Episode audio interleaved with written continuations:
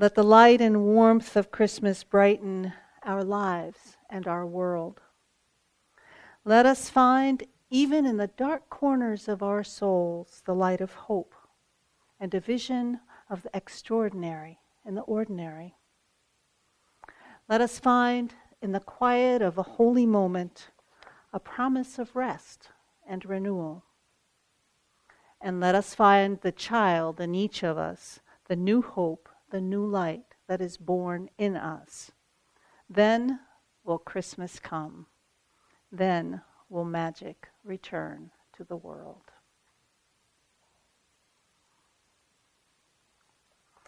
From the Gospel of Luke. In those days, a decree went out from the Emperor Augustus that all the world should be registered. This was the first registration and was taken while Quirinius was governor of Syria. All went to their own towns to be registered. Joseph also went from the town of Nazareth in Galilee to Judea, to the city of David called Bethlehem, because he was descended from the house and family of David. He went to be registered with Mary, to whom he was engaged and who was expecting a child. While they were there, the time came for her to deliver her child, and she gave birth to her firstborn son and wrapped him in bands of cloth and laid him in a manger because there was no place for them at the inn. In that region, there were shepherds living in the fields, keeping watch over their flock by night. Then an angel of the Lord stood before them, and the glory of the Lord shone around them, and they were terrified. But the angel said to them, Do not be afraid, for see, I am bringing you good news of great joy for all the people. To you is born this day in the city of David a Savior, who is the Messiah, the Lord. This will be a sign for you. You will find a child wrapped in bands of cloth and lying in a manger. And suddenly there was with the angel a multitude of the heavenly host praising God and saying, Glory to God in the highest heaven and on earth peace among those whom God favors. A brand new pastor and his wife were newly assigned to their first ministry to reopen a church in suburban Brooklyn. They arrived in early October excited about their opportunities. But when they saw their church, it was very rundown and needed a lot of work. They set a goal to have everything done in time to have their first service on Christmas Eve. They worked hard. They repaired pews, plastered walls, painted. And on December 18th, they were ahead of schedule and just about finished. On December 19th, a terrible tempest, a driving storm, hit the area and lasted for two days. On the 21st, the pastor went over to the church. His heart sank when he saw that the roof had leaked, causing a large area of plaster, about 20 feet by 8 feet, to fall off the front wall of the sanctuary, just behind the pulpit, beginning about head high. He cleaned up the mess on the floor, and not knowing what else to do except to postpone the Christmas Eve service, he headed home. On the way, he noticed that a local business was having a flea market sale for charity, so he stopped in. One of the items was a beautiful, handmade, ivory colored, crocheted tablecloth with exquisite work, fine colors, and a cross embroidered right in the center. It was just the right size to cover up the hole in the front wall. So he bought it and headed back to the church. By this time, it had started to snow. An older woman running from the opposite direction was trying to catch the bus, but she missed it. The pastor invited her to wait in the warm church for the bus, which was going to come about 45 minutes later. She sat in a pew and paid no attention to the pastor while he got a ladder, hangers, etc., to put up the tablecloth as a wall tapestry. He could hardly believe how beautiful it looked, and in fact, it covered the entire problem area.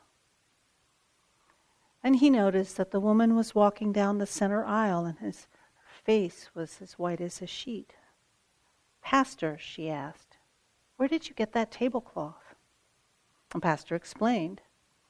The woman asked him to check the lower right corner to see if the initials EBG were crocheted into it there, and they were. These were her initials. She had made this tablecloth 35 years before in Austria. She could hardly believe the story as the pastor told how he had just gotten it. She explained that just before the war, she and her husband were well to do people in Austria. But when the Nazis came, she was forced to leave.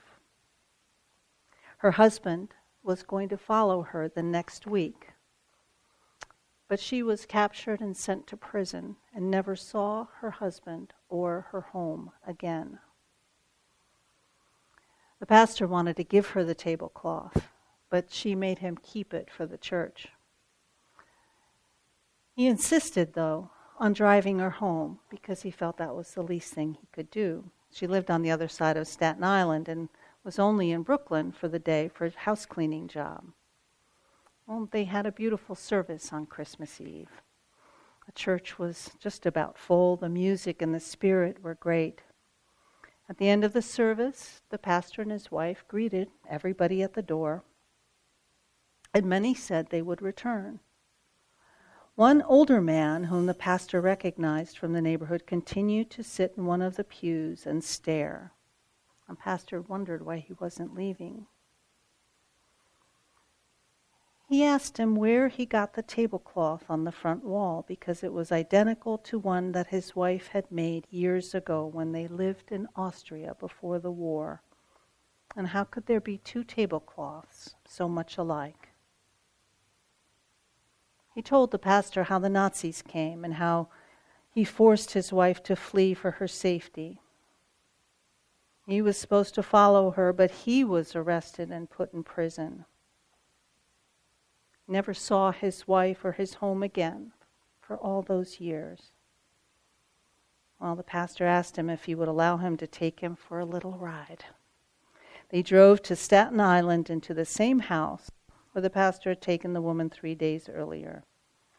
He helped the man climb the three flights of stairs to the woman's apartment, knocked on the door, and saw the greatest Christmas reunion he could ever imagine. This is a true story.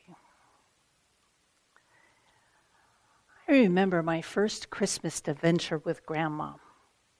I was just a kid, and I remember tearing across town on my bike to visit her on the day my big sister dropped the bomb. There is no Santa Claus, she jeered. Even dummies know that. Well, my grandma was not the gushy kind. She never had been, and I fled to her that day because I knew she would be straight with me. I knew grandma always told the truth, and I knew that the truth always went down a whole lot easier when swallowed with one of her world famous cinnamon buns. I knew they were world famous because grandma said so. It had to be true. Grandma was home, and the buns were still warm, and between bites, I told her everything she was ready for me. No Santa Claus, she snorted. Ridiculous. Don't believe it. That rumor has been going around for years and it makes me mad. Plain mad. Now get your coat. Let's go. Off we went to Kirby's General Store, the one store in town that had a little bit of just about everything. As we walked through the door, Grandma handed me $10. I was a bundle in those days. Take this money, she said, and buy something for someone who needs it. I'll wait for you in the car. Then she turned and walked out of the store. I was only eight years old. I'd often gone shopping with my mother, but never had I shopped for anything all by myself. The store seemed big and crowded, full of people scrambling to finish their Christmas shopping, and for a few moments I just stood there, confused, wondering what to buy and who on earth to buy it for. I thought of everybody and I knew my family, my friends, my neighbors, the kids at school, the people who went to my church. I was just about thought out when I suddenly thought of Bobby Decker he was a kid with bad breath and messy hair, and he sat right, right behind me in Mrs. Pollock's grade two class. Bobby Decker didn't have a coat. I knew that because he never went out to recess during the winter. His mother always wrote a note saying that he had a cough, but all we kids knew that Bobby Decker didn't have a cough. He just didn't have a coat. I fingered the $10 bill with excitement. I would buy Bobby Decker a coat. I settled on a red corduroy coat that had a hood on it. It looked real warm, and he would like that. Is this a Christmas present for someone? The lady behind the counter asked kindly. Yes, ma'am. It's for Bobby. A nice lady smiled at me. I didn't get any change, but she put the coat in a bag and wished me Merry Christmas. That evening, Grandma helped me wrap the coat in Christmas paper and ribbons. A little tag fell out of the coat, and Grandma tucked it in her Bible. I wrote, To Bobby from Santa Claus on it. Grandma said Santa always insists on secrecy and she drove me to Bobby Decker's house, explaining as we went that I was now and forever officially one of Santa's helpers. We parked down the street, and she and I crept noiselessly and hid in the bushes by his front walk. Then Grandma gave me a nudge. All right, Santa Claus, get going. I took a deep breath dashed for his front door, threw the present down on his step, pounded his doorbell, and flew back to the safety of the bushes. Together, we waited breathlessly for the front door to open. Finally, it did, and there stood Bobby. Fifty years haven't dimmed the thrill of those moments spent shivering beside my grandma in Bobby Decker's bushes. That night, I realized that those awful rumors about Santa Claus were just what Grandma said they were ridiculous. Santa was alive and well, and we were on his team. And I still have Grandma's Bible with the coat's tag tucked inside. 1995.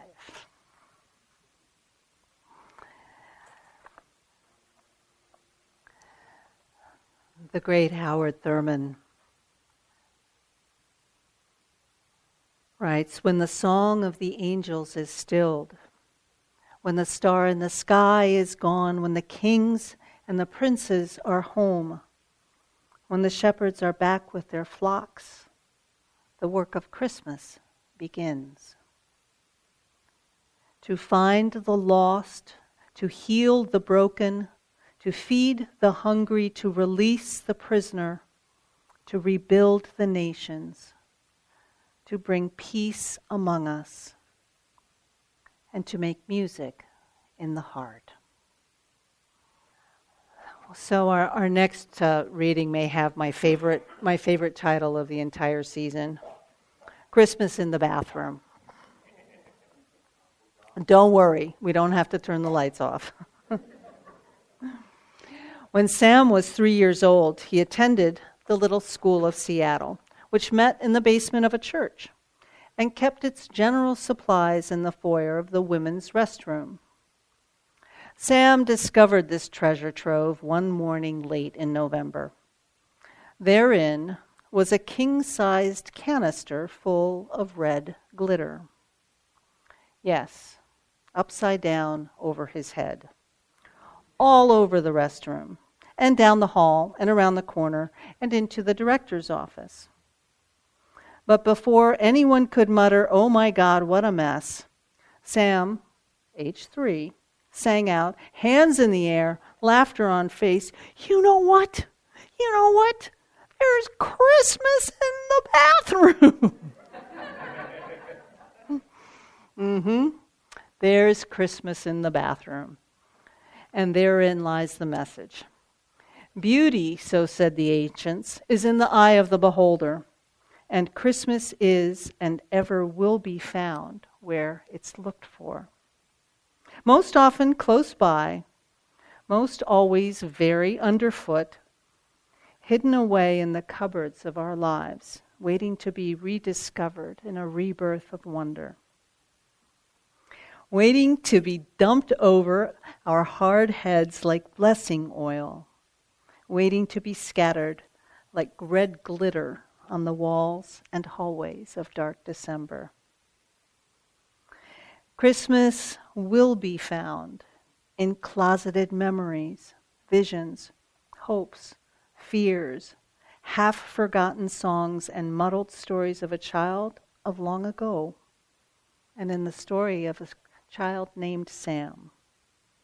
Christmas will be found even in bathrooms by those who know how to see. Waiting in silence creating space for steadfast love to grow, especially to grow within us. Maybe the most essential and maybe the most difficult practice of all. This, in many ways, is the spirit of Advent, that time in the Christian liturgical year when we practice the waiting and the hoping and the trusting in new life not yet fully known. Trusting and waiting to allow the loving kindness that is the essence of God's own life to grow in us and to bear fruit that most of us never expected. So tonight, may the sacred ground of all being grant each of you the capacity to wait in hope to allow your own loving kindness to grow in you for the life of the world. Amen. Merry Christmas, everyone. May the spirit of the season carry you all throughout this week and throughout the new year.